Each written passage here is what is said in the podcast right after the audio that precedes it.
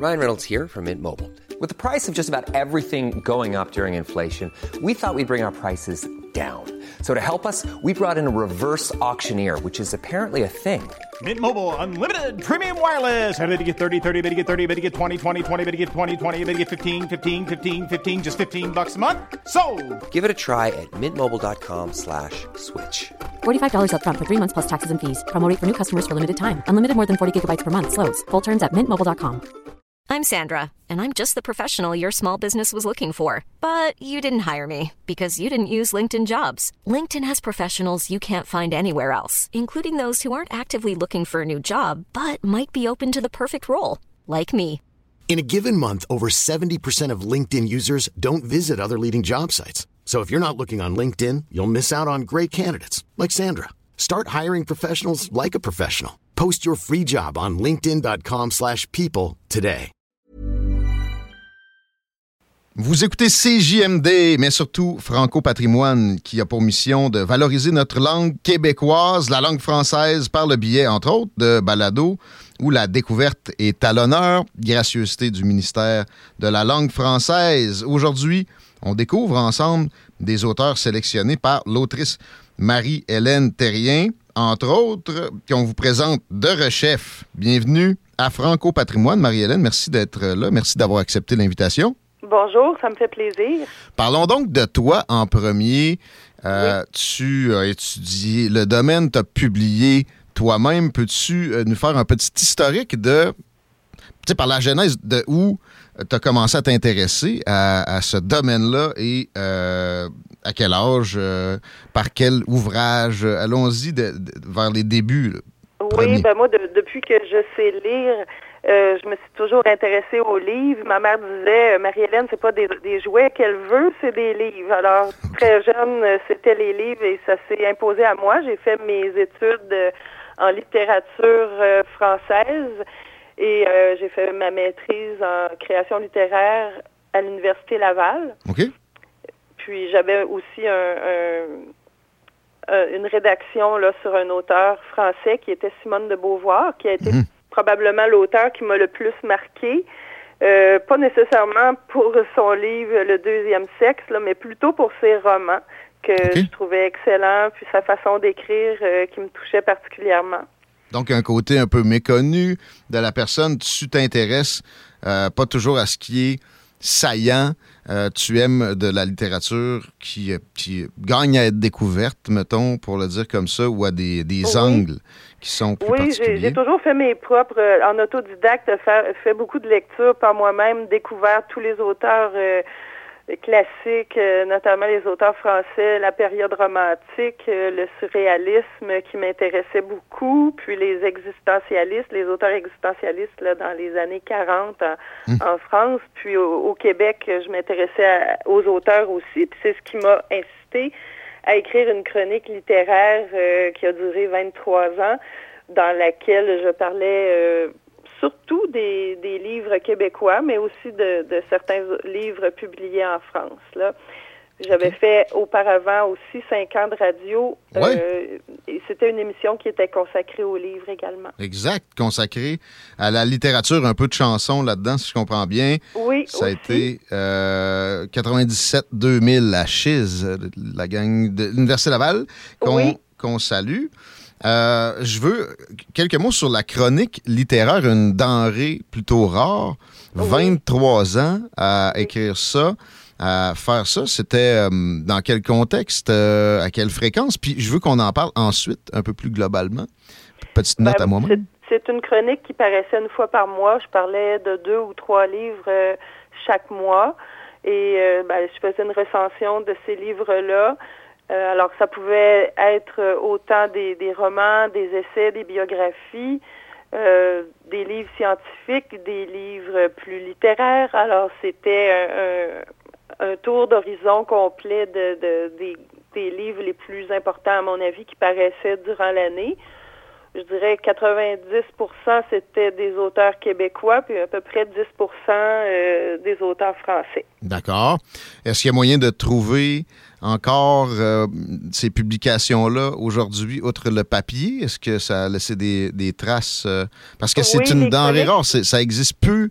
Euh, non, les chroniques sont toujours accessibles sur le site du journal autour de l'île, en tout cas pour le moment. Même si j'ai mis fin à ma chronique la semaine dernière. Mhm. on pourra parler du contexte de ça spécifiquement, mais en fait, c'est pas le, but de, la discussion aujourd'hui. On parle de littérature en général et je me demandais, euh, personnellement, j'ai pas euh, énormément d'autres exemples de chroniques littéraires parues au Québec dans notre époque. À quoi t'attribues ce phénomène-là? Est-ce que la littérature est en perte de vitesse? Quand même, il y a, des. Dans les cohortes, il y a des, gens qui se présentent pour étudier, mais sinon, dans le, grand public, euh, perçois-tu qu'on a un, désintérêt euh, ou? Ben moi, je trouve que en effet, il y a beaucoup beaucoup moins de place qui est accordée aux livres depuis, je dirais, une dizaine, voire une vingtaine d'années. Je sais qu'à une certaine époque, il y avait des émissions à la télévision au Québec euh, qui portaient sur les livres. À la radio, euh, il y en a moins. Et puis, évidemment, des chroniques sur les livres, il y en a très peu. Alors, c'est sûr que on s'accorde pour dire que peut-être la, la qualité du français diminue, mais ça serait peut-être important de faire plus de place dans notre société euh, pour les livres, pour redonner le goût de la lecture euh, aux gens. Je sais que quand même, quand j'ai participé au Salon du Livre, on disait qu'il y avait beaucoup d'intérêt chez les enfants quand ils assistent au Salon du Livre. Là, euh, les enfants aiment beaucoup ça, puis ils, aiment ça. Leurs parents leur donnent des sous pour s'acheter des livres, puis ils sont très curieux. Alors, il y a un regain d'intérêt chez les jeunes pour la lecture, mais la population en général, euh, peut-être qu'il y a une trop grande place une trop grande place qui est accordée euh, à la télévision, au cinéma, aux séries telles Netflix, là, puis que mhm. les livres en soi euh, ont peut-être perdu la cote durant les dernières années. Mais euh, par, par ailleurs, il y a beaucoup de, il y a de plus en plus d'auteurs. Il y a énormément de livres qui sont publiés. Alors c'est peut-être paradoxal. Parce qu'il y a la quand production, même énormément de publications chaque année au Québec. La production d'œuvres est, au rendez-vous. La consommation a descendu. À t'entendre, pas nécessairement non plus euh, tant que ça. faudrait promouvoir ça davantage. On essaie d'ailleurs de le faire ici parce qu'évidemment, la qualité du français sans lecture ne sera appelée qu'à diminuer, évidemment. Et euh, on n'a pas à le répéter. Euh, on, le répétera jamais assez. De toute façon, c'est la base de notre culture. Puis la culture est à la base de, la solidarité sociale. Si on laisse ça euh, dériver, qui sait où ça peut nous mener. oui. mais je regarde de ton côté, quand même, il y a, c'est prolifique, plusieurs œuvres. Combien de, de publications à ton actif? Ben, si on compte euh, les livres que j'ai traduits, parce que j'ai travaillé en tant que traductrice de l'anglais vers le français, donc pour des maisons d'édition, j'ai traduit 22 livres. Donc, je suis considérée auteur de la version française. Ça fait ça fait 22 livres traduits. Et de mon côté, j'ai publié quatre romans en, au Québec et deux en anglais ah bon? Euh, à Londres, euh, au Royaume-Uni, dont un, le plus récent, paraît aujourd'hui même. Ah ben, félicitations. merci beaucoup. C'est le fun de, pouvoir te parler en ce joyeux jour-là. Parlons des adaptations un peu, puis je reviendrai au roman euh, que tu as publié spécifiquement.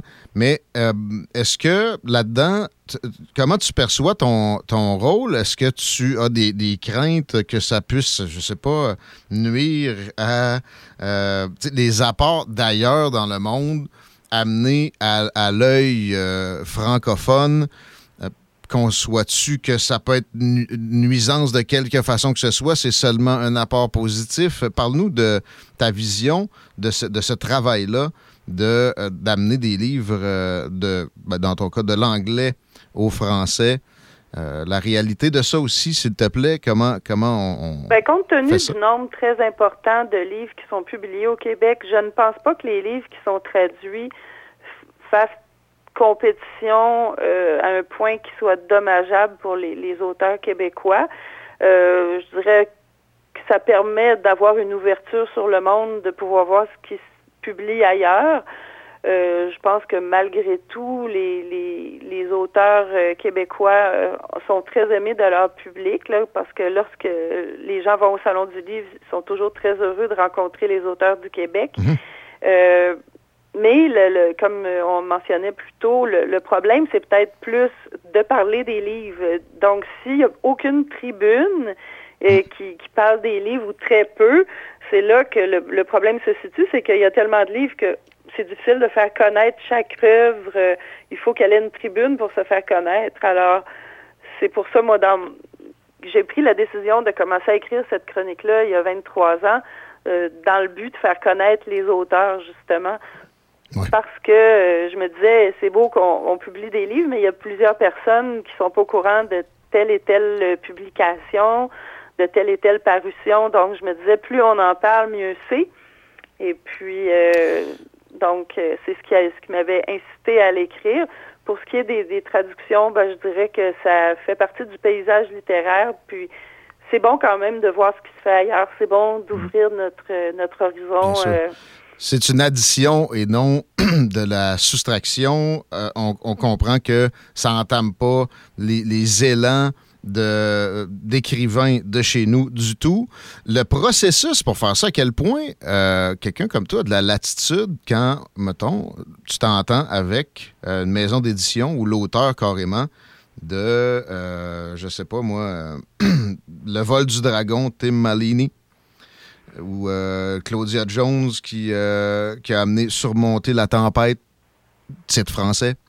Comment ça fonctionne? Ben, lorsqu'il y avait des traductions, toutes les, les parties euh, accords avec les auteurs, ça, ça appartenait à la maison d'édition qui publiait la version en français. Moi, mon travail était de rendre l'ouvrage euh, en français, donc mhm. euh, de, de, de, rester dans l'esprit du livre tel qu'il était paru, mais en langue française, puis avec un langage le plus littéraire possible, puis tout en respectant l'idée, l'atmosphère du livre d'origine, mais tout ce qui était les contrats, tout ce qui était les ententes avec les auteurs, euh, ça, ça, appartenait à la maison d'édition. On comprend. On, revient à la promotion de l'industrie de la littérature au Québec. Euh, petite mise en situation bien simple. Je te nomme ministre de la langue française ou ministre de la culture, Marie-Hélène, demain matin.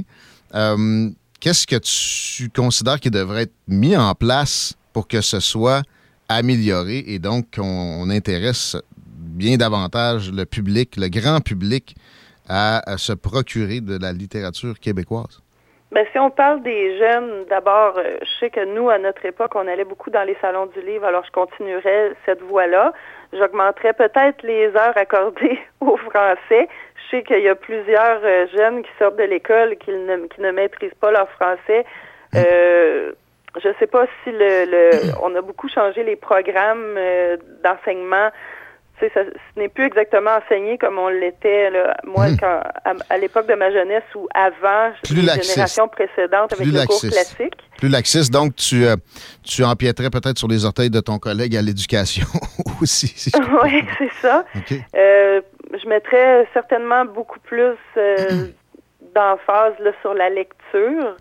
Euh, puis, tant les, les, auteurs classiques que les auteurs contemporains, parce que les auteurs classiques travaillaient encore plus, je dirais, la langue, des fois, d'une façon... Euh, c'est important de voir tous les genres aussi, la poésie, l'essai, euh, comme on, faisait à notre époque, on, passait tous les genres littéraires au, secondaire. Mais moi, j'ai eu la chance d'étudier au Collège Jésus-Marie, puis c'était une institution où mm. le français, c'était très fort. Il y a des écoles qui étaient plus fortes pour les sciences, mais euh, au Collège Jésus-Marie, était très fort pour le français. Mais je sais qu'on passait euh, tous les siècles, 17e siècle, 18e siècle, 19e siècle, autant le le romantisme, le siècle des Lumières, la poésie.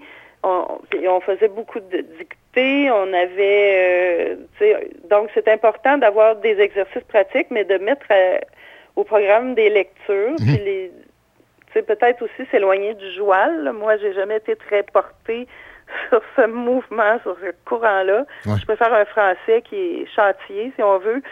Euh, Ben, après ça, quand on parle joual, euh, les gens vont sentir qu'on on le fait par choix, au moins. Ça, c'est déjà un, Oui. un avantage de connaître de la littérature avec un français plus, euh, plus propre, pr- plus, plus pur. Oui. Alors ça, euh, il y aurait moyen que des, des professeurs avec euh, une, ouverture d'esprit comprennent ça. Euh, Et, et là, je retiens Jésus-Marie là-dedans. Depuis le début de nos, euh, nos productions ici, on, euh, on se rend compte que les, les institutions re- avec une base religieuse vont souvent aller plus loin, être plus portées sur les, la mise en valeur du patrimoine littéraire du Québec. Alors, Oui. Il y a beaucoup de questionnements sur les écoles privées en général qui souvent, justement, ont un, un patrimoine religieux. Euh, Peut-être qu'on on pourrait s'en inspirer davantage dans le public. Oui, mais moi, je pense aussi qu'ils ont peut-être encore un petit peu à, à voir leur programme avec l'ancien cours classique. Je ne sais pas pour les époques, pour l'époque actuelle, mais en tout cas à l'époque où moi j'y allais, je pense qu'il y avait encore un certain esprit qui se rapporte à l'ancien cours classique. Puis veut, veut pas, euh, les gens euh, à l'époque parlaient beaucoup et écrivaient beaucoup mieux leur français. Ça fait que Ouais. je sais pas si euh, on a évolué avec tous ces ministères, toute cette laïcité. en tout cas, Hmm. ça, Des c'est fois, un je me demande dossier. aussi, Il faudrait l'étudier. Est-ce faudrait- que le cursus s'est diversifié, puis à un moment donné, il y a, il y a un, un manque de temps à mettre sur le français?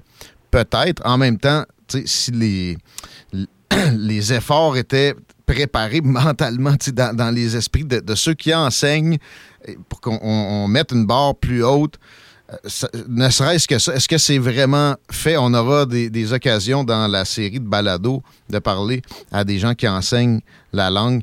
Euh, Peut-être qu'on est sur une mauvaise piste, mais c'est sûr qu'il y y a- lieu de penser qu'il y a, peut-être un manque d'égard, un manque de soucis enseigner aux enseignants. Probablement. Alors, euh, c'est mentionné, c'est une chose qu'on fait ici. On mentionne des choses et on laisse à l'esprit des auditeurs euh, de mijoter. Euh, pour boucler la boucle, on disait que la promotion de la littérature, outre euh, dans, par les gouvernements, là, est, est un peu absente dans le paysage québécois, notamment dans les médias. On va y aller. Tu, euh, tu as terminé la chronique dans le journal. C'était quoi le nom? C'était à l'île d'Orléans? Le journal autour de l'île. OK. Oui, Et ça, ça fait quelque temps. Euh, euh, euh, comment ça s'est produit? Qu'est-ce qui s'est euh, passé? C'était un manque de temps? C'est une situation Non, pas du tout. C'était suite au- à la censure du livre, euh, d'un livre de ma chronique. là. C'est-à-dire que depuis 23 ans, ça m'était pas arrivé. La censure. Euh, mais là, on m'a écrit un bref courriel pour me dire qu'un des livres dont j'allais parler euh, serait censuré. Censuré? Le- Ben, on m'a dit retiré, mais pour moi, c'est un cas de censure. Donc, il allait enlever un commentaire sur un livre paru ou apparaître qui, qui- Apparaître, qui, oui. qui- qui, euh, était dans ta chronique. Il allait carrément enlever un morceau de ta chronique parce que le livre, quoi, il voulait faire un auto-dafé avec? Qu'est-ce qu'est-ce- qu'est-ce que Ben, c'est que ça? que c'est c'est comme si euh, le livre, mettons, pouvait, euh, il disait, ben c'est le livre. D'abord, je vais le mentionner. C'était les apprentis sorciers, euh, tout ce que l'on vous cache sur l'ARN messager. C'est un livre de Madame Alexandra Henrion Code et qui est Hmm. paru chez la maison d'édition Albin, Mich- Albin Michel en France. Ouais. Et donc, le livre faisait pas consensus. Le livre pouvait susciter la controverse. Et euh, on ne m'a pas donné énormément de détails. On m'a seulement dit que le livre serait retiré. Euh, à la suite de, de ce bref courriel, ben, j'ai téléphoné euh, au, rédacteur en chef du journal, M. Marc Cochrane, parce qu'il me disait que bon, toute la rédaction était d'accord avec sa décision. Hmm. Alors, je lui ai dit, ben, moi, je pas d'accord avec le fait qu'on retire euh, ce livre-là de la chronique. Parce Qu'on que, censure, carrément. Ça fait, ça fait euh, duplessiste, un petit peu. Oui, fait- c'est ça. Puis, euh, comme le livre a été publié chez Albin Michel et que c'est une maison Ouais. d'édition très sérieuse, Ben oui. euh, comme Gallimard, comme toutes les, les grandes maisons d'édition qui existent depuis plusieurs Mhm. décennies, je me dis, ce- si le livre n'avait pas été Pertinent. Pertinent, il ne l'aurait pas publié. Et ensuite, ben, après seulement 15 jours, il y avait une centaine de milliers d'exemplaires déjà vendus. C'était un best-seller. Mhm. Ici au Québec, le livre est disponible dans toutes les grandes librairies comme euh, Renaud Bré, Archambault, mais aussi dans toutes les petites librairies. Ouais. Et euh, donc, c'est pas un... le livre est accessible partout. Et euh, son auteur, euh, ben, c'est une une généticienne de renom Mhm. Qui a même fait des, des découvertes euh, scientifiques euh, sur le sur le sujet. Donc, elle est elle est certainement en mesure de parler du sujet. Donc, moi, j'ai considéré que c'était euh, que le journal n'avait pas à décider euh, de ce que les lecteurs ont le droit de lire ou de ne pas lire, puisque le livre est vendu partout, puisqu'il est un best-seller et puisque la maison d'édition Albin Michel, Albin Michel l'a cautionné. Alors, c'est la raison pour laquelle, ben moi, je me suis dit que j'étais euh, dans l'obligation morale de me retirer euh, du journal, parce que Ok. je pense pas que la, la- en 2023, la, la censure, ben c'est comme Ben, c'est tout un je pense pas recul. que ce soit normal. Je pense que c'est un retour en arrière. Là. Puis est-ce que tu avais connu, tu sais, la COVID, clairement, même si on, on, on- prend tout ce qui a été mainstream, pour le dire en anglais, Oui. euh, euh, est-ce que tu as vu des équivalents, même si euh, quelqu'un qui, qui, qui, qui, avoir tout ce qui, est- ce qui a été mainstream, on, on le voit que ça a été là. là. Est-ce que tu as connu des épisodes précédemment, euh, euh, même pas équivalents, mais ne serait-ce que dans un registre similaire, euh, où que ce soit, à, la radio, euh, dans les maisons d'édition? de- me, de me faire dire qu'on retirait ma, ben, un livre. peut-être pas à ce degré-là, mais oui. parce que là, j'ai l'impression que ça nuit, ça nuit à la littérature, ça nuit à l'intérêt pour le, les publications actuellement. Mais, mais est-ce que, est-ce que Ben, moi, ça m'était jamais arrivé qu'on me dise en 23 ans qu'on allait, euh, Non. mettons qu'une section de ma chronique Hmm. serait retirée ou carrément biffée. Là. Euh, ça, ça ne m'était jamais arrivé. Mais Mais ça, je comme que- j'essayais de dire, tout le monde, même quelqu'un qui, qui- qui est fervent de tout ce qui s'est dit de- de- de la- du discours officiel, va se rendre compte de ça. Plus pernicieux avant, je sais pas, mettons, je sais pas, sur les changements climatiques euh, ou sur des, des, des, euh, aspects plus dans, dans le domaine de la sexualité. As-tu quoi que ce soit qui te vient en tête qui a pu ressembler de loin à ce qui s'est produit avec euh, le journal Le Tour de l'île? Euh, moi, euh, ben, je sais qu'il y avait Stéphane Bureau qui s'est- s'était fait semoncer parce qu'il avait invité le professeur Didier Raoult. Mais Ouais. moi, dans le Mais ça reste dans, le- dans le registre de la dans le pandémie. là, tu registre, dans le registre littéraire, je n'ai Ouais. pas de. Non. Bon. Je, je n'ai jamais vécu ça.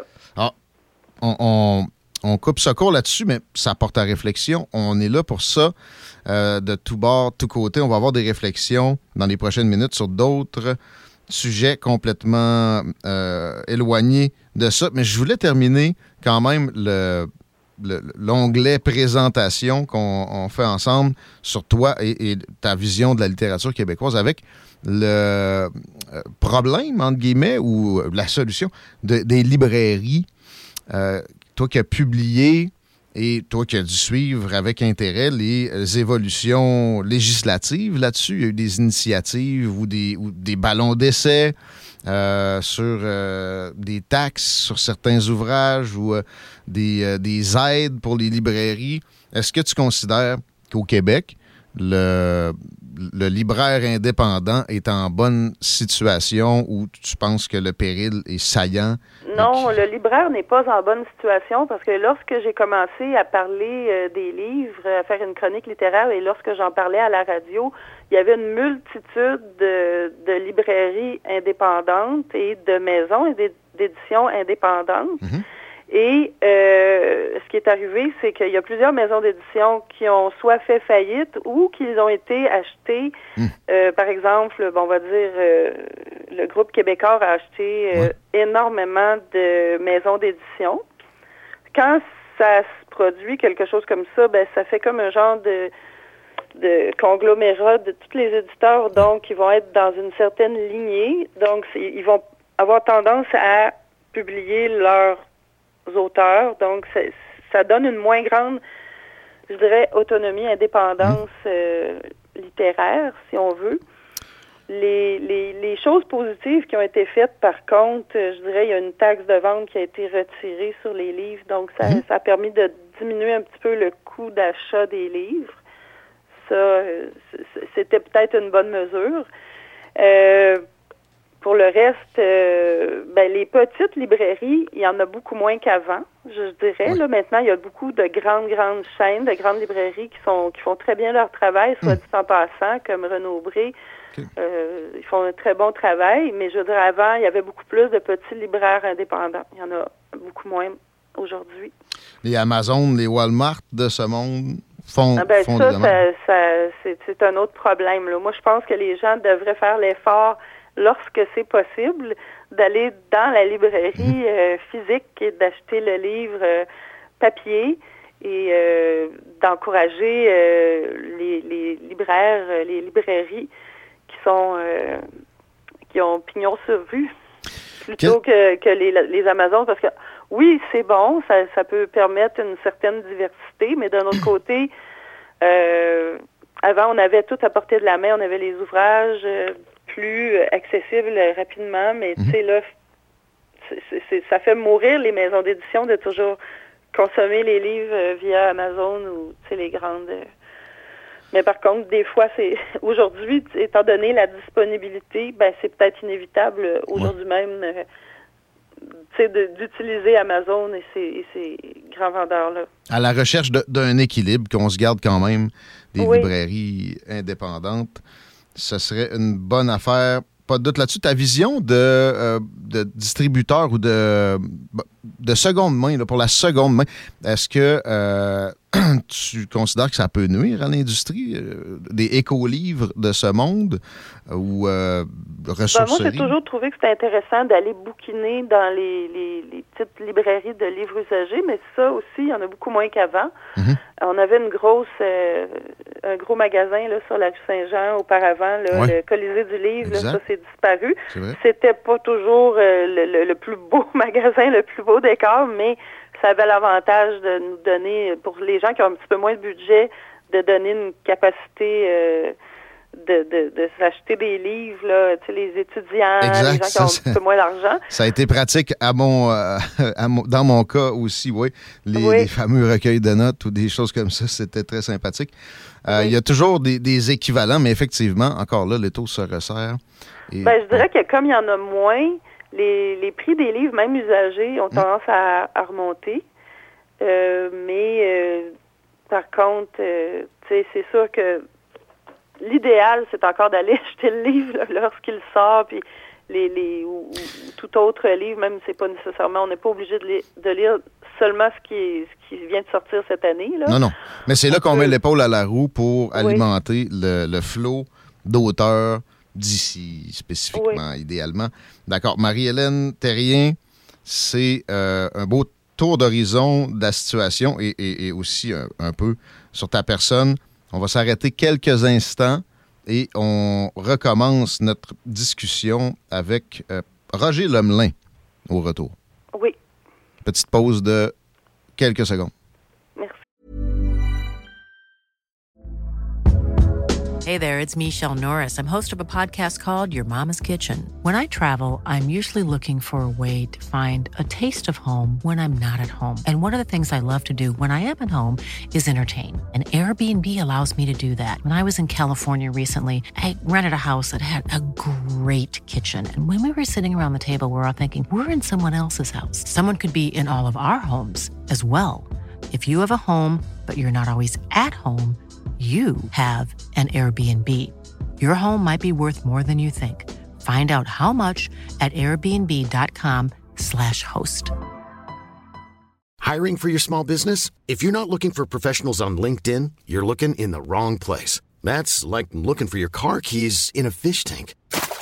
LinkedIn helps you hire professionals you can't find anywhere else, even those who aren't actively searching for a new job but might be open to the perfect role. In a given month, over 70% of LinkedIn users don't even visit other leading job sites. So start looking in the right place. With LinkedIn, you can hire professionals like a professional. Post your free job on linkedin.com/people slash people today.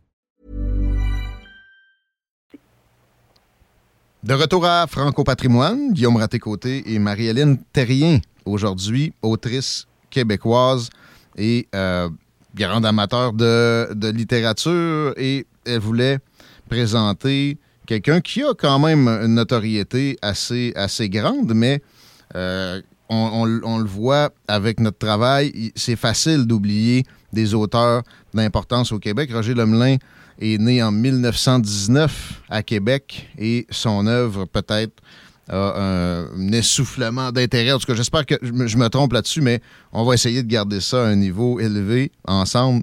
Marie-Hélène, comment tu as découvert Roger Lemelin? Pour débuter? Pour débuter, moi, j'ai découvert Roger Lemelin vers l'âge de 12 ans parce que j'étais allée avec mes parents voir le film Les Ploufs au cinéma. Bon. Ce- le- celui de Gilles Carle. Là, il y avait eu une série Hmm. télévision, mais le, le- Les Ploufs de Gilles Carle. Oui. Puis malgré mon jeune âge, là, moi, j'avais été complètement conquise par le film, par cette histoire magnifique qui se déroule dans la ville de Québec, qui est ma ville, et qui dresse un portrait, moi, je trouve, éblouissant d'une famille du quartier natal de Roger Lemelin, c'est-à-dire le quartier Saint-Sauveur. Mais aussi bien la société de l'époque. Puis euh, j'ai entrepris de lire le roman Les Ploufs l'été qui a suivi. Et euh, là, j'étais complètement conquise. Ça, moi, il s'impose à moi comme l'un des écrivains québécois les plus intéressants. On peut le qualifier d'écrivain réaliste. Exact.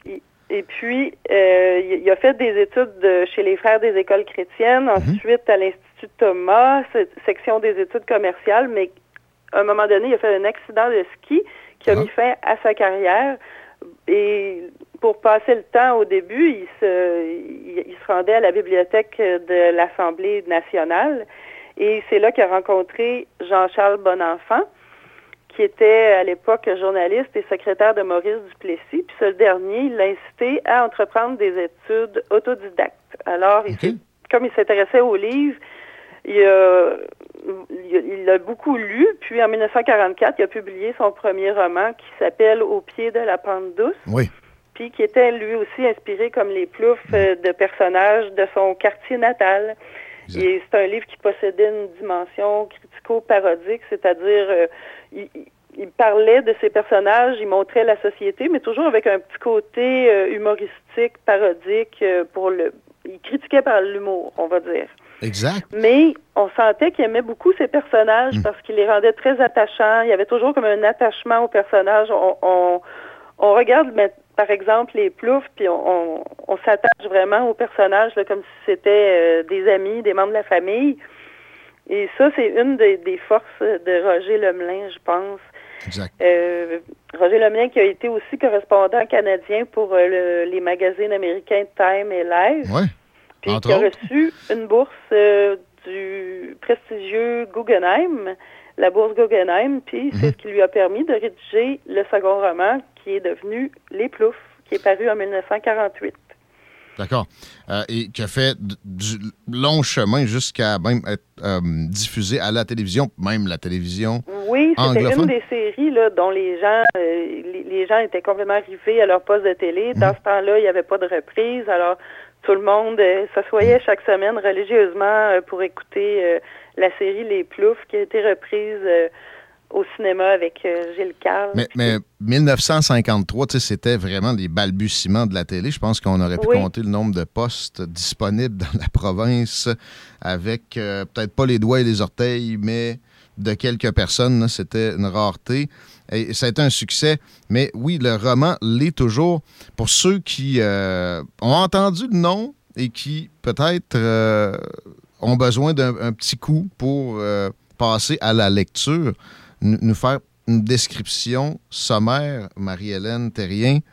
Est-ce que ce serait euh, possible, s'il te plaît? Oui, tout à fait. Ben, tout d'abord, on peut dire que c'est une œuvre qui est tantôt triste, tantôt comique. Euh, Roger Lemelin a la force dans ce roman-là de susciter de très fortes émotions.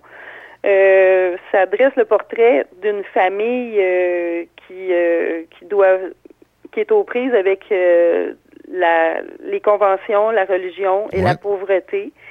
Euh, ça se déroule dans le Québec des années 30 et 40 avec l'avènement de la Seconde Guerre mondiale. Puis, en fait, je pense qu'aucun historien ne pourrait reconstituer comme le fait Roger Lemelin avec un tel niveau euh, de, de, réalisme. On, on entre dans l'époque comme, comme si on y était. Voilà. Ça nous permet, c'est encore plus efficace, je dirais, de lire ce livre-là que de lire un livre d'histoire euh, pour savoir comment les gens vivaient, comment le, le, la conscription et tout, tout y passe là. Autant euh, comment les gens étaient, parce qu'il y a eu l'histoire de la conscription, euh, donc que les, les, les, soldats étaient-ils obligés ou pas d'aller à la guerre. Mhm. Et ça, c'est ça fait vraiment. C'est une grande partie de, l'histoire. Mhm. Il y a toute la présence du clergé aussi dans le livre qui montre justement le Québec qui était euh, marqué par la présence du clergé et de l'Église catholique. Le curé Folbèche, dans le roman, est un personnage mhm. très, très important. Est-ce qu'à ta connaissance, c'est basé? Est-ce qu'on a un, une idée de qui était derrière le personnage ou si euh, M. Lemelin a été plutôt euh, discret sur ses inspirations de, personnages? Ben, il y a des personnages qui sont réels, comme on voit euh, le cardinal Villeneuve, qui était le cardinal de Québec à l'époque. On voit des vrais personnages. Le curé Folbech, moi, personnellement, je suis pas absolument certaine de qui il s'est inspiré, mais je sais que ces personnages, en général, mhm sont inspirés de personnes qu'ils connaissaient, comme dans le, film ou dans le livre plutôt. Ben, il y a un personnage qui s'appelle Denis Boucher qui est journaliste, reporter, et il y a Ovid Plouffe. Euh, ces deux personnages-là, c'est un peu l'alter ego de Roger Lemelin. Euh, par la culture, Roger Lemelin s'identifierait sans doute à Ovid et aussi par le côté journaliste et très provocateur, il s'identifierait au journaliste Denis Boucher. OK. c'est un rôle très, très important dans le, dans le livre. Ben, le reste, il y a sa famille là-dedans, évidemment. Ça, c'est euh, évident. Euh, et sinon, pour ce qui est de, de, de l'œuvre littéraire de Roger Lemelin, évidemment, oui, euh, au pied de la pente douce, les ploufs. Est-ce que tu as d'autres faits saillants à, à, présenter à la connaissance de nos auditeurs que, que pu produire? Est-ce qu'il a produit énormément d'avantages que ça dans le, le fictif? Il a publié aussi euh, des nouvelles, en fait, les, surtout les fantaisies sur les péchés capitaux, euh, qui est un recueil, c'est sept contes. Euh, et en fait, dans les critiques de l'époque, on dit que son style est plus élaboré, qu'il y a moins de réalisme que justement des, des, des histoires comme La famille Plouf. Mhm. Euh, il y a moins de réalisme, donc plus de romantisme. Ça s'éloigne euh, du, du, monde euh, qui est contemporain à Roger Lemelin. Il s'en va plus vers l'exotisme, il s'en va plus vers le, des époques différentes. Donc, il, y a des défis plus grands à relever dans ce livre-là et son, son style semble beaucoup plus affiné aussi dans, dans cet ouvrage. Il a écrit un essai qui s'appelle Les voies de l'espérance. Mais c'est surtout par ses romans qu'il s'est fait euh, reconnaître et il y a eu énormément de prix euh, aussi qui lui ont été remis euh, dans sa carrière, tout au long de sa carrière. je vois ça, prix David, prix de la langue française de l'Académie française. il était membre de la Société royale du Canada. Académie des grands québécois, Ordre national du Québec, Ordre national du Canada, des doctorats honoris causa à l'Université Laurentienne, l'Université de Windsor, euh, etc. Académie Goncourt, évidemment, comme déjà mentionné. Euh, et c'est surtout pour les ploufs. Pierre le Magnifique, paru en 1952, as-tu pu porter un œil là-dessus, personnellement? Celui-là, je le connais moins, je dois dire, là, mais euh, j'en ai entendu parler. C'est un livre qui était dans la bibliothèque familiale chez nous, mais euh, je ne l'ai pas lu, celui-là. Très bien. On peut parler de, du reste du travail de Roger Lemelin qui s'est consacré par la suite à euh, des écrits plus réalistes, là, ben, beaucoup plus. Donc, de l'actualité, il a été carrément le patron de la presse pendant des années charnières au Québec, les années de l'apparition du Parti québécois? Oui. Il, s'est intéressé beaucoup à cet aspect-là de la société euh, euh, parce qu'il était très attaché au Québec, comme on le voit, puis à sa, toute la mouvance, euh, parce qu'il a vécu justement cette période-là qui était très chargée. Là, on avait une espèce de changement de de garde avec la Révolution tranquille. Euh, donc, c'est peut-être l'époque où il se passait le plus de choses, euh, qui voyait peut-être euh, l'ancien monde, le nouveau monde, tel, qui, euh, tel que ça s'est passé au Québec avec la Révolution tranquille de l'époque de Le Sage et avec l'arrivée du Parti québécois. Alors, s'est, avec la presse, il a assisté à tous ces grands mouvements sociaux. Et c'était, à ta connaissance, un, ben, la presse, c'était difficile peut-être d'être partisan de ce mouvement-là, quoiqu'il y a des années où ça a été plus ouvert. Euh, sa façon de percevoir ces évolutions-là au Québec. Est-ce que tu connais un peu euh, ses positions là-dessus? Euh, de ce côté-là, je suis un petit peu moins au courant. Là. Je suis plus au courant des œuvres elles-mêmes que de ses positions, euh, Spécifiques sur les, politiques. référendums et tout ça. Sais-tu, euh, pour ce qui est de, de Time Magazine et Life Magazine, c'était assez jeune, c'était euh, 44 à, à 52. Comment il a pu en arriver avec, euh, tu sais, c'est pas un moment où ici, il y avait une notoriété énorme à Je publier dirais dans que ces... ce qui distingue euh, cette époque-là de la nôtre, c'est qu'il y avait beaucoup moins de personnes qui publiaient. Aujourd'hui, il y a beaucoup, beaucoup plus de... Tout un chacun, je dirais, peut publier. À cette époque-là, euh, les, les écrivains étaient moins nombreux, donc ils se démarquaient. Et puis, il y avait toujours l'aide de peut-être de du, du personnage de Jean-Charles Bonenfant, secrétaire de Maurice Duplessis, qui l'a peut-être euh, lui a peut-être ouvert certaines portes puisqu'il le rencontrait à la bibliothèque du Parlement. Ça, ça peut avoir été euh, un aspect qui lui a ouvert une façon pour lui de se faire ouvrir des portes. D'accord, ils se sont fumés une petite cigarette et c'est à partir de là, peut-être, je vois que euh, le personnage, Roger Lemelin, est décédé d'un cancer du poumon, 72 ans, Oui, et euh, ça tombe. On aime, on aime amener les gens dans des lieux spécifiques. Euh, sa pierre tombale est visible et facilement repérable au cimetière Saint-Charles, le fameux cimetière Saint-Charles de Québec. oui. On peut lire Ici finit mon beau voyage, j'ai écrit ma dernière page. C'est euh, une visite qui peut-être est intéressante à faire pour nos auditeurs. On va s'arrêter sur cette finale qui, euh, qui, qui est pas triste avec une, une vie si bien remplie. Euh, et on se reparle dans quelques secondes pour discuter d'Henri Jacques. C'est André Jacques. André Jacques. Oups. Oui. Oups. OK. Ça, je vais dire à mon producteur qui coupe ce bout-là. André Jacques. Je refais le, je refais le moment. On reprend. Oups. On reprend le collier dans quelques secondes pour parler d'André Jacques. Oui. Il me semblait que aussi c'était du- c'était dur de trouver du stock sur Henri Jacques. Euh, je- je- euh, on se fait une petite pause d'une dizaine de secondes et on est reparti, Marie-Hélène. D'accord. Marie-Hélène Terrien est avec nous dans Franco Patrimoine pour discuter d'auteurs qui la font vibrer particulièrement. On a abordé, comme on, pouvait, vu la contrainte de temps, la vie de Roger Le- Lemelin et son œuvre. On est à André Jacques euh, au, dernier bloc de, ce, de cette balado, un, auteur québécois qui est moins connu que Roger Lemelin et qui, euh, quand même, est pas moins prolifique que des articles euh, par dizaines, des nouvelles, des romans et euh, une présence plus euh, moderne.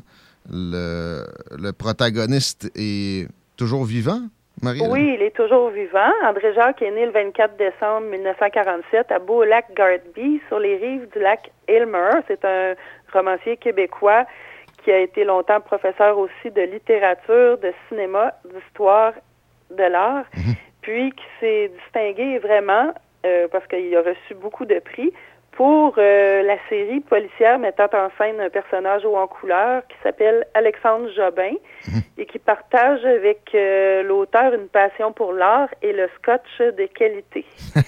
Encore là, un peu, peut-être, autobiographique dans la fiction?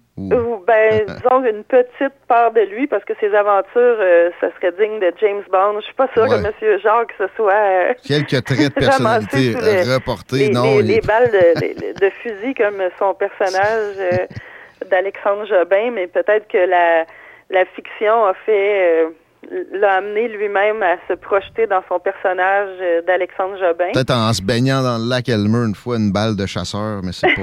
oui, c'est pas le même genre d'aventure, c'est plus poussé.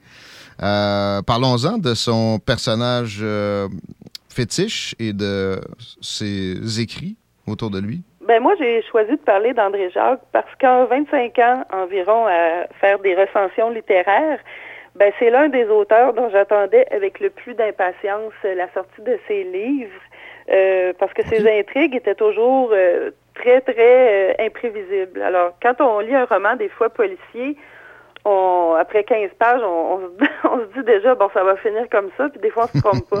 Mais avec les, les romans d'André Jacques, là, c'est imprévisible. C'est impossible plein de d'avoir. Okay. Euh, il a commencé en, cette série-là de, de, romans en 2000 avec Les Lions rampants. Mm -hmm. Et c'était toujours à cette époque-là publié chez Québec Amérique. Il a, par, après ça, le deuxième roman, La Commanderie en 2004, La tendresse du serpent en 2008. Puis ensuite, il a été publié chez Druide, éditeur. Okay. Ah bon? Et là, c'est euh, le roman de Pierre et de Sang en 2012, La bataille de Pavie en 2015, Ces femmes aux yeux cernés en 2018 et Les gouffres du Karst en 2021. Ce qui rend ces, ces enquêtes intéressantes, les, les enquêtes d'Alexandre Jobin, c'est que c'est un militaire à la retraite, mais qui se ramasse... Euh, malgré lui, plongé toujours dans des histoires abracadabrantes, euh, mais quand même très euh, captivantes. Il a décidé de, de, de devenir antiquaire à, à ouais, la retraite. C'est ça. Et puis... Mais il sort du SCRS. En fait, en, des, des, renseignements de l'armée, qui est oui. un équivalent de je sais pas, là, des, des services secrets canadiens, un, oui. équivalent de la CIA, pour le dire vite ça lui ça l'a mis toujours en contact avec euh, la police, avec euh, puis il y a toujours son groupe d'amis, un restaurateur euh, chez qui des fois les malfaiteurs vont, vont souper comme la, la, la, la, les gens un peu plus respectables. Donc, il y a toujours son groupe d'amis qui est autour de lui, mais il y a son médecin, il y a son l'agent de police qui, qui est pas toujours content d'avoir de, de, affaire à lui. Il lui dit bon encore toi, prends ta retraite. Mais ce qui est intéressant dans ces intrigues, c'est que André Jacques allie euh, art, voyage, enquête, amour, euh, puis il nous tient toujours ouais. en haleine. Ça se passe euh, à travers plusieurs pays. Mais beaucoup au Québec. Ça met en valeur le territoire québécois. Ah ben oui, c'est Montréal surtout. Là, je dirais tantôt le Melun, on parlait de Québec. Mm. Alexandre Jobin, lui, son, son, son, son quartier général, si on veut, c'est sa galerie d'art qui est dans le vieux Montréal. Mm. puis les, les, les, ses amis sont, sont montréalais.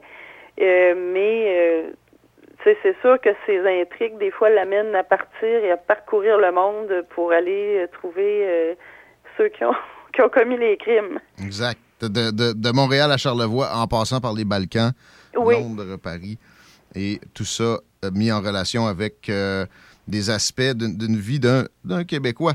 À part Alexandre Jobin, des personnages qui retiennent ton attention, qui a pu amener à la à la culture, notre ami André Jacques. Euh, Est-ce que tu as d'autres préférences? Des, des préférences pour d'autres de ses œuvres? Oui.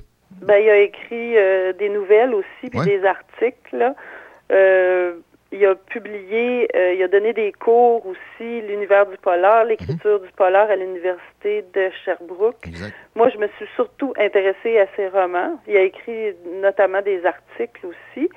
Euh, mais je dirais que ces romans, c'est ce qui m'a le plus personnellement intéressé. Est-ce que tu aurais euh, une, pas une, ben, une, citation si, si tu veux, oui. mais euh, oui, pour nous, pour nous mettre l'eau à la ben, bouche j'en ai choisi un moment. Il y a deux de ces romans okay. qui ont reçu des prix. Alors, euh, en 2016, il a remporté le prix Saint-Pacôme qui a couronné le meilleur roman policier québécois de l'année avec La bataille de Pavie. Et en 2019, c'était le livre Ces femmes aux yeux cernés qui a remporté le prix Saint-Pacôme euh, concernant encore le meilleur roman policier québécois de l'année. Mmh. Euh, si je peux vous faire une, une lecture euh, d'un passage de ce... Ça, ça va être euh, le premier qui a gagné un prix, c'est La bataille de Pavie. Avec grand plaisir. Et maintenant, il montait la grande côte en tortillon à la sortie de Saint-Irénée. Plus que deux kilomètres et il serait chez lui. Fatigué, l'adrénaline au tapis. Aux douleurs à l'épaule et au mal de tête s'ajoutait un élancement au côté gauche. La tâche suspecte de Raphaël, songea-t-il. Alexandre préféra ne pas y penser. Il s'engagea dans le chemin de gravier qui menait à la maison. En y pénétrant, il sentit une odeur de renfermé. Depuis combien de mois n'avait-il pas mis les pieds ici? Il fit un rapide tour des lieux. Rien n'avait changé. Durant ses absences, son cousin Guillaume passait régulièrement pour vérifier si tout était en ordre. Alexandre déposa son léger bagage et se dirigea aussitôt vers le frigo. Deux bières. Maintenant, il pouvait se les permettre. Il en décapsula une et se laissa tomber dans un fauteuil près de la fenêtre. Il savait que là-bas, dans l'obscurité, au pied des falaises, coulait le fleuve. Plus loin, de l'autre côté, il distinguait le ruban des lumières de Montmagny sur la côte sud. Il but lentement sa première bière. Peu à peu, la tension baissa et la douleur s'atténua. Le silence. À peine égratigné de temps en temps par le passage d'une voiture ou d'un camion sur la route à 300 mètres. Le silence. Trop de silence. Et l'afflux des souvenirs. Mais qu'est-ce que je fous ici? se demande-t-il en se levant. Il posa la, bouteille vide sur la table et prit la seconde au frigo avant de descendre à la cave, l'antre des réminiscences. Une des ampoules était grillée, mais l'autre, au début d'un établi, donnait assez de lumière pour qu'il pût y voir clair. Il régnait dans l'immense pièce un certain désordre. Dans un coin, des skis, des bicyclettes, des sacs de golf qui n'avaient pas servi depuis des années. Au fond, un labo de photos rudimentaire où Françoise développait ses clichés. Adossé à un mur de pierre, des casiers à vin. Encore bien remplis, songea-t-il, étonné. Ailleurs, des outils éparpillés, une demi-corde de bois pour les soirées d'hiver. Des meubles qu'ils avaient songé à retaper, mille débris d'une vie ébréchée. Il s'approcha d'une vieille armoire en pain, c'est là qu'étaient rangées les caisses. Il en ouvrit une au hasard, quelques jouets, un fusil mitrailleur en plastique, des camions de fer, des petits soldats de plastique. Il repoussa la boîte et repéra les deux caisses portant les lettres F-R-A-N, tracées au crayon feutre, et une autre C-H-R-Y-S. Autre marqueur, autre couleur, autre époque. Trois cartons, ses jouets d'enfants et ce qu'il restait de Françoise et de Chrysanti. Il but une longue gorgée et monta l'une des caisses au rez-de-chaussée. Puis il redescendit et prit l'autre, ne laissant que les jouets. En passant, il cueillit une bouteille de Gevrey Chambertin, son Bourgogne préféré. Et tant qu'à y être, il repêcha un Glenmorangie de 20 ans d'âge qui traînait là. Pourquoi pas? Deux boîtes de vieux souvenirs, deux bouteilles et un homme seul. La nuit s'annonçait longue. Ça donne l'idée de l'atmosphère. Et euh, là, on, vient de faire une citation, c'est euh, de Ces femmes aux yeux cernés, c'est bien ça? C'est La bataille de Pavie. Ah, la bataille de Pavie. Son euh, roman le plus récent s'intitule Les gouffres du, karst et c'est paru tout récemment, septembre 2021. Oui. Je, veux, je, veux, juste quand même mentionner le prix. 24,95. C'est une belle occasion. et bon, il y en a énormément de ce genre-là. C'est des romans de 400, 300, quelques 3, 4, 500 pages. Ça se lit tout seul, comme ça, c'est savoureux. On vient de comprendre. Il y a des, passages avec beaucoup d'action. Là, j'ai choisi un passage où le personnage se retrouve euh, seul avec lui-même euh, mhm. dans son introversion. Exact. Dans son introspection, je mhm. devrais dire. Mais euh, sinon, parce que je trouvais que c'était un petit peu plus compliqué de lire des, scènes où euh, ben, il y avait beaucoup d'action. C'est de trouver une, finale à ça, des, scènes d'action, des romans d'André Jacques peuvent euh, peut-être se prolonger sur plusieurs pages. Et je l'ai déjà dit, je dois le redire, le temps est limité dans Franco Patrimoine, malheureusement. Et pour aujourd'hui, d'ailleurs, Marie-Hélène Terrien, c'est ce qui met fin à notre présence. Ça a été très apprécié et je demanderais euh, peut-être pour terminer de belle façon que tu puisses euh, mettre sur la table des façons d'apprécier tes apports littéraires. Qu'est-ce qu'on fait si on veut se procurer de tes écrits? Ben alors, moi, mes écrits, c'est la série euh, en quatre tomes, l'Adventure Galley. L'Adventure Galley, ça fait référence au nom du célèbre navire du capitaine Kidd. Et euh, l'Adventure Galley met en scène deux corsaires du 17e siècle, Henry Morgan, qu'on voit sur les bouteilles de, de rhum. Donc, on reste, on n'est plus dans, dans, le cognac, on est rendu dans le rhum. euh, le, donc, le capitaine Morgan a véritablement existé. C'était un corsaire, mais c'était aussi euh, le lieutenant-gouverneur de la Jamaïque, puis le gouverneur de Jamaïque. Ouais. Et William Kidd, de son côté, était un, un des, des qui, qui est un corsaire qui est devenu pirate, lui, et qui a vécu, qui a subi le procès le plus retentissant de l'histoire d'Angleterre euh, au 17e siècle. Il a fini pendu et euh, il a servi de, de, Ils en ont fait un modèle pour euh, inciter les navigateurs à ne pas se diriger vers la piraterie. À travers toute cette histoire, à travers ces quatre romans, euh, moi, j'ai créé une histoire euh, de fiction, mais qui est très inspirée de faits vécus, Wow. parce que leur vie dé- dépasse euh, la fiction. Alors, c'est euh, une reconstitution de l'atmosphère de l'époque. Et puis, il y a quatre tomes. Donc, le premier, c'est le trésor du capitaine Morgan.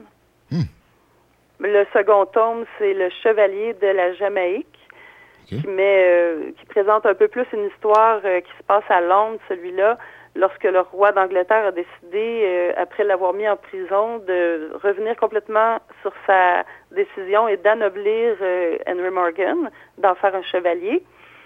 Et ensuite, on a le roman William Kidd et le secret des livres précieux, qui est un de mes préférés, qui se passe, qui se déroule dans les alentours de Madagascar parce que les, les pirates ont fini par fuir la région des Caraïbes pour s'en aller vers Madagascar où ils étaient moins pourchassés. Et on se rend compte que William Kidd, euh, c'était non, non pas un, un- un malfaiteur, mais c'était un gentleman qui est devenu pirate un peu malgré lui. On se rend compte aussi que ces trésors, c'était pas seulement des pierres précieuses, mais c'était des livres précieux. Le savoir était à l'époque euh, un pouvoir euh, qui mettait même le roi d'Angleterre euh, en crainte qu'il soit surpassé, donc à découvrir. Et le dernier, euh, qui est mon préféré, Complot à Port-Royal. Complot à Port-Royal se déroule euh, en grande partie en Jamaïque. Euh, il nous fait découvrir toute la carrière politique euh, du lieutenant-gouverneur qui était le capitaine Morgan, mais aussi c'est là qu'on assiste au procès et au, à la fin du capitaine Kidd. Donc, Wow. Tout cela mis en scène avec euh, beaucoup de... C'est fait aussi un peu comme un suspense. C'est fait un peu comme... euh, c'est presque comme un polar à certains moments. Mais c'est Euh, basé sur des faits historiques. Moi, personnellement, Oui. quand je, je lis, j'adore apprendre des choses et bénéficier d'une une belle recherche comme il a été le cas pour ces ouvrages-là. Alors, félicitations pour, les, pour, pour amener ça. Juste la façon de les procurer, c'est disponible partout, j'ai bien C'est l'impression. que- disponible partout. euh, on peut les trouver dans les bonnes librairies. S'ils ne l'ont pas en magasin, c'est très possible pour eux de le commander. Ou on peut aller directement au site, c'est la maison d'édition du Tulinois. Donc, euh, c'est une maison d'édition qui est à Rimouski. OK. Et euh, mais on peut commander tous les livres chez aux éditions du Tulinois ou chez Renaud Bré Archambault ou toute autre euh, petite librairie. Euh, ils vont se faire un plaisir de le commander s'ils ne l'ont pas encore en magasin. Très bien. Marie-Hélène Terrien, félicitations. Puis euh, grand merci d'avoir fourni cet apport aujourd'hui. Euh, en plus de, de tout le, le travail, c'est fortement apprécié. Au plaisir. À bientôt. Merci beaucoup, c'est moi qui, à qui vous faites plaisir. J'étais très contente de parler de livres. Partagez donc. À bientôt. à bientôt, au revoir. Merci.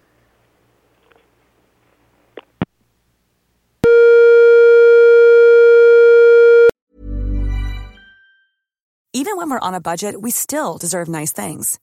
Quince is a place to scoop up stunning high-end goods for 50 to 80% less than similar brands. They have buttery soft cashmere sweaters starting at $50, luxurious Italian leather bags, and so much more.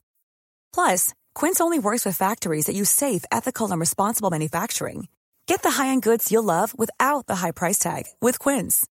Go to quince.com slash style for free shipping and 365-day returns. The secret to summer ready skin is here. Osea's number one best selling Andaria algae body oil, clinically proven to instantly improve skin elasticity and transform dry skin to silky, soft, and unbelievably glowing. Its signature scent of freshly squeezed grapefruit, cypress, and mango mandarin transports you to sun kissed summer days. Get healthy, glowing skin for summer with clean vegan skincare from Osea. Get 10% off your first order site wide with code GLOW at OseaMalibu.com.